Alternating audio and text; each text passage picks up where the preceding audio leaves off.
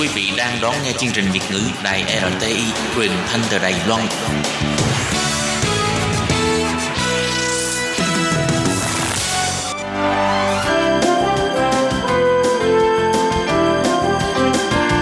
Xin mời quý vị và các bạn đến với chuyên mục Nhìn ra thế giới.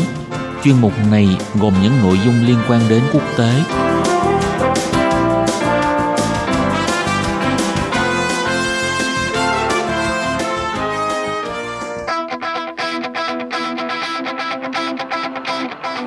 Tường Vi xin kính chào quý vị và các bạn. Chào mừng các bạn trở lại với chuyên mục Nhìn ra thế giới để nắm bắt được những thông tin và sự kiện chính trị quan trọng đang xảy ra khắp năm châu.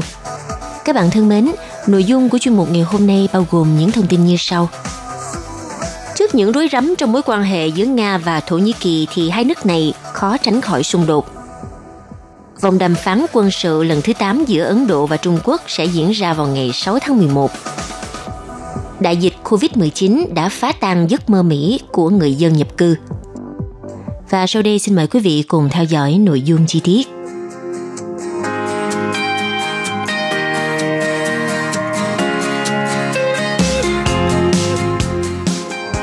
Thưa các bạn, những mâu thuẫn ngày càng lớn giữa hai nước Nga và Thổ Nhĩ Kỳ được đánh giá có nhiều khả năng sẽ phát triển thành xung đột trực tiếp. Theo ông Dmitry Rutin, phó giáo sư khoa lý thuyết và lịch sử quốc tế tại Đại học Peterburg.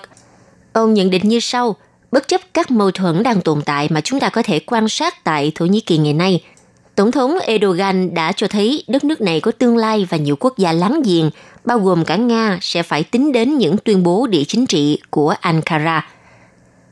Nhận định trên được ông Dmitry Rustin đưa ra trong cuộc phỏng vấn với hãng EA Daily.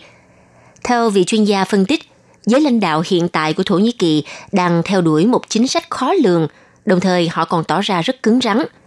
Ông nói, họ đã rất khéo léo trong việc sử dụng kinh nghiệm thu được trong quá trình phát triển lịch sử của mình. Bây giờ cứ như ở thế kỷ 19, Thổ Nhĩ Kỳ rất linh hoạt trong việc tận dụng quan hệ giữa các cường quốc trên thế giới. Ví dụ như là đế chế Ottoman và Nga đã chiến đấu với nhau, nhưng sau đó thì uh, Petersburg giúp cho Istanbul trong cuộc nổi dậy ở Ai Cập để bảo vệ lợi ích của mình trong mối quan hệ với Anh và Pháp. Và sau đó Anh cùng với Pháp lại trở thành đồng minh của Ottoman. Ngoài ra, chuyên gia Dmitry Rustin lưu ý rằng nhà lãnh đạo Thổ Nhĩ Kỳ hiện tại là Tổng thống Erdogan đã trở thành một trong những nguyên thủ quốc gia đầu tiên rất khéo léo xây dựng mối quan hệ với Washington. Ông lưu ý, Thổ Nhĩ Kỳ là thành viên NATO nhưng không sợ Mỹ mà hiểu rõ những gì có thể không và có thể làm. Ankara thực sự hành động rất khéo léo khi à, chạm tới các giới hạn, nhưng họ không bao giờ vượt qua chúng. Theo quan điểm của ông Rustin thì à, bất chấp một số phương tiện truyền thông thổi phồng Tổng thống Erdogan, rõ ràng là cả một đội ngũ quan chức và chính trị gia đang làm việc khá chuyên nghiệp vì lợi ích của Thổ Nhĩ Kỳ. Ông cho rằng Tất nhiên không chỉ riêng ông Erdogan, người đã rất khéo léo bảo vệ lợi ích của mình, đạt được những kết quả tích cực nhất định trong chính sách đối ngoại. Cả một nhóm làm việc ở đó đã giúp thúc đẩy lợi ích của toàn quốc gia. Ngoài ra, ở ờ, lãnh thổ Thổ Nhĩ Kỳ, cái gọi là phe đối lập có hệ thống, đại diện trong quốc hội chiếm một vị trí khá mạnh. Điều này có thể khuyến khích ông Erdogan và những người ủng hộ ông hành động nhiều hơn nữa. Đồng thời, ông còn chỉ ra rằng giới lãnh đạo Thổ Nhĩ Kỳ vẫn còn nhiều vấn đề. Chúng bao gồm quan hệ căng thẳng với Liên minh châu Âu và nền kinh tế yếu kém. Theo thời gian thì tỷ giá không ổn định của đồng lira đã làm rõ vấn đề sau này. Tuy nhiên, theo ông Rustin thì à, Ankara vẫn theo đuổi chính sách quyết liệt ở Syria, Libya và cả Nagorno-Karabakh. Ông nói, giờ đây Ankara đang định vị mình là đối tác cao cấp của Azerbaijan – Người Thổ Nhĩ Kỳ, theo quan điểm của tôi là rất khôn ngoan. Họ không quan tâm đến việc đơn giản là củng cố vị trí của Baku trong khu vực. Việc à, Azerbaijan giành chiến thắng là điều có lợi cho họ, nhưng chỉ ở mức vừa phải để không phải là chiến thắng của người khác. Đến lượt mình thì Ankara sẽ đánh dấu sự hiện diện trong khu vực bằng một căn cứ quân sự và nắm quyền kiểm soát gần như toàn bộ Nam Caucasus Ngoài ra, Tổng thống Erdogan, ông ấy cũng đang phát biểu về một số khu vực khác. Rất có thể bằng cách này, ông ta muốn trở thành một người thống nhất các dân tộc Turkic và một nhà lãnh đạo Hồi giáo trên quy mô toàn cầu. Thật kỳ lạ là cuộc đụng độ của Thổ Nhĩ Kỳ với Nga có nghĩa là sự hỗ trợ tự động cho Ankara từ Washington và đây cũng là một thủ thuật của họ. Còn à, khi được hỏi liệu một cuộc chiến tranh giữa Nga và Thổ Nhĩ Kỳ có thể xảy ra trong tương lai hay không, nhất là khi Tổng thống Erdogan đã công khai tuyên bố Crimea không thuộc về Moscow, thì uh, chuyên gia Rustin cho rằng điều đó rất khó tránh khi Ankara đứng sau Azerbaijan, còn Nga thì hỗ trợ cho Armenia. Ông nói, tôi hy vọng rằng sẽ không xảy ra chiến tranh, bởi trước tiên Thổ Nhĩ Kỳ và Azerbaijan phải hiểu rằng nếu họ tấn công Armenia, điều này sẽ dẫn tới sự can thiệp của Nga thông qua tổ chức hiệp ước an ninh tập thể. Điều thứ hai, châu Âu và Mỹ cũng như Nga không quan tâm đến việc củng cố vị thế của Thổ Nhĩ Kỳ trong khu vực Kafkas. Ngoài ra, ông Rustin còn à, nêu vấn đề chính của Nga là sự thụ động trong không gian hậu Xô Viết. Ông nói, nếu đất nước của chúng ta không thể chủ động tác động đến tình hình, thì các nhân tố khác sẽ xuất hiện, bao gồm Mỹ, Liên minh châu Âu, Thổ Nhĩ Kỳ, Iran, cũng như những nước mà lợi ích của họ phải được tính đến. Chúng ta phải học cách bảo vệ lợi ích của mình một cách nhất quán ở các vùng lãnh thổ tiếp giáp với Nga.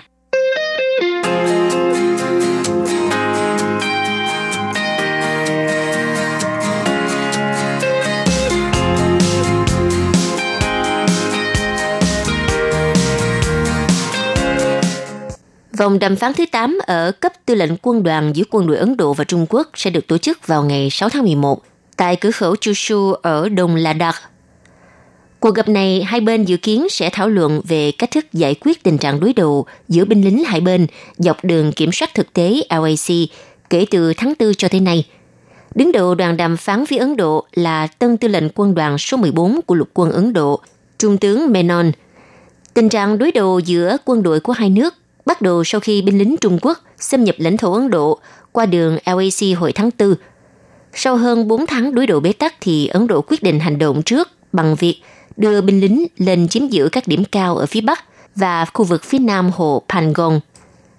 Động thái này đã bị Trung Quốc phản đối mặc dù quân đội Ấn Độ vẫn đang hoạt động bên trong đường LAC của nước này – trong những tháng qua, Ấn Độ và Trung Quốc đã tổ chức đến 7 vòng đàm phán cấp tư lệnh quân đoàn nhằm giải quyết vấn đề tranh chấp lãnh thổ tại biên giới.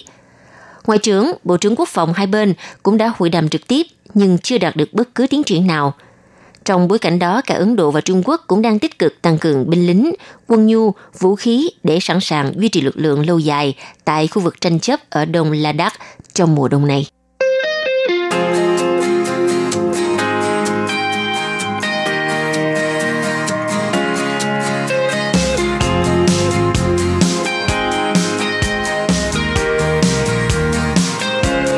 Trước đây tại khu vực xa lộ Buford, từng là nơi mà các tiểu thương nhập cư họ bắt đầu xây dựng sự nghiệp và theo đuổi giấc mơ Mỹ của mình. Tuy nhiên năm 2020, trước sự xuất hiện của đại dịch COVID-19 thì mọi thứ đã bị đảo lộn. Theo The New York Times, một người tên Saga Alam là người Bangladesh nhập cư vào Mỹ. Ông đến Atlanta năm 1994, lúc mới 16 tuổi. Năm nay ông ở tuổi 42 Ông Alam hiện đang sống ở bang Georgia và từng làm qua hàng chục công việc để mưu sinh. Ông từng chạy bàn, rửa bát và phục vụ món ăn tại các lễ hội. Đến đầu những năm 2000 thì ông Alam tiết kiệm đủ tiền để mua một tiệm bánh pizza và bán lại kiếm lời. Năm 2017, ông cùng với một vài người bạn người Mỹ gốc Bangladesh mở một nhà hàng ẩm thực Nam Á. Khách hàng bước vào nhà hàng thường nhìn thấy ông Alam mỉm cười đón khách.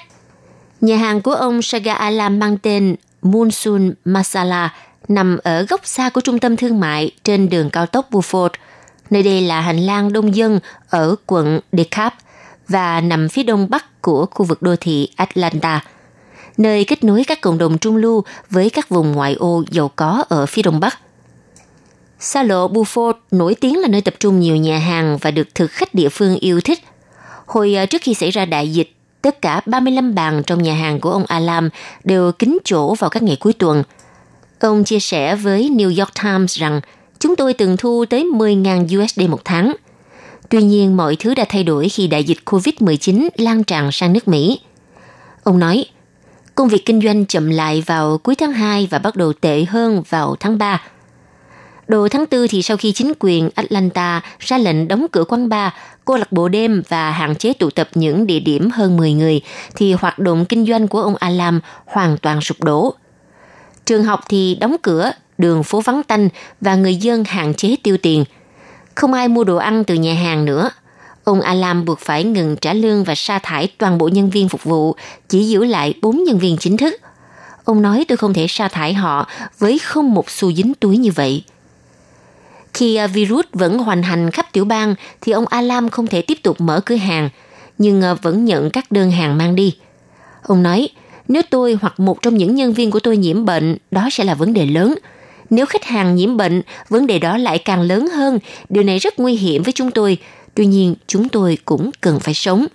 Tôi tin và cầu nguyện sớm có vaccine chống COVID-19 này. Theo tạp chí y khoa The Lancet, áp lực kinh tế từ dịch bệnh đè nặng lên các nhóm dân cư Mỹ thu nhập thấp.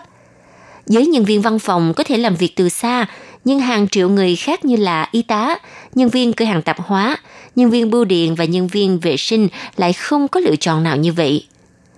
Theo à, chuyên gia Shari Barber thuộc trường y tế công cộng Donsaf của Đại học Dorself cho biết, những người lao động tuyến đầu ở Mỹ thường là người da đen hoặc da màu – họ không có đặc quyền được ở nhà trong đại dịch. Dữ liệu cho thấy cư dân da màu và những người nhập cư mắc bệnh với tỷ lệ cao hơn so với nhóm người Mỹ khác. Họ cũng có tỷ lệ tử vong cao hơn và gánh chịu nhiều hệ quả về nền kinh tế hơn. Gói kích thích kinh tế do chính phủ và quốc hội Mỹ thông qua cũng không giúp cải thiện tình hình của nhóm người này.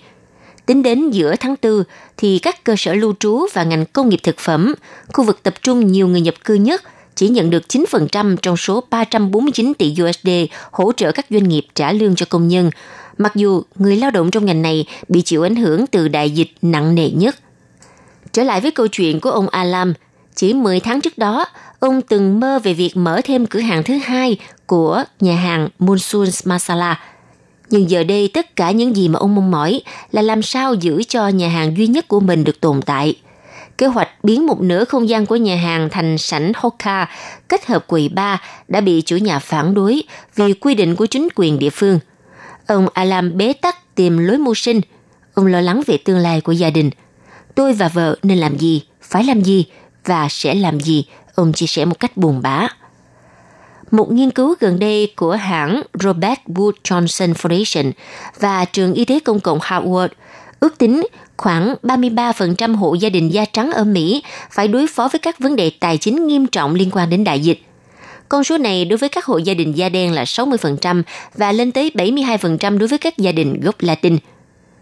Từ năm 80, hàng nghìn người nhập cư chuyển đến khu vực xa lộ Buford bởi vì giá thuê nhà phải chăng và lượng khách dồi dào nhờ lưu lượng xe đông đúc di chuyển qua lại khu vực. Theo một ước tính gần đây thì đã có hơn 1.000 doanh nghiệp trên đường cao tốc tại khu vực này thuộc sở hữu của người dân nhập cư. Nhưng trong tháng 4 thì tỷ lệ thất nghiệp ở DeKalb là 13,3%, cao hơn tỷ lệ toàn tiểu bang là 12,6%. Đây là mức cao nhất đối với bang Georgia trong nhiều thập kỷ qua. Trong khi đó, vùng Doravio có khoảng 55% là người Tây Ban Nha và phần lớn những người nhập cư gần đây không có giấy tờ tùy thân – và nếu như không có giấy tờ thì à, sẽ không thể nhận được phiếu thực phẩm hoặc là bất cứ sự hỗ trợ nào từ Bộ Nhà ở và Phát triển Đô thị, cũng như không thể nhận được tiền cứu trợ từ chính phủ. Các bạn thân mến, vừa rồi là chuyên mục Nhìn ra thế giới do Tường Vi biên tập thực hiện. Cảm ơn sự theo dõi của các bạn.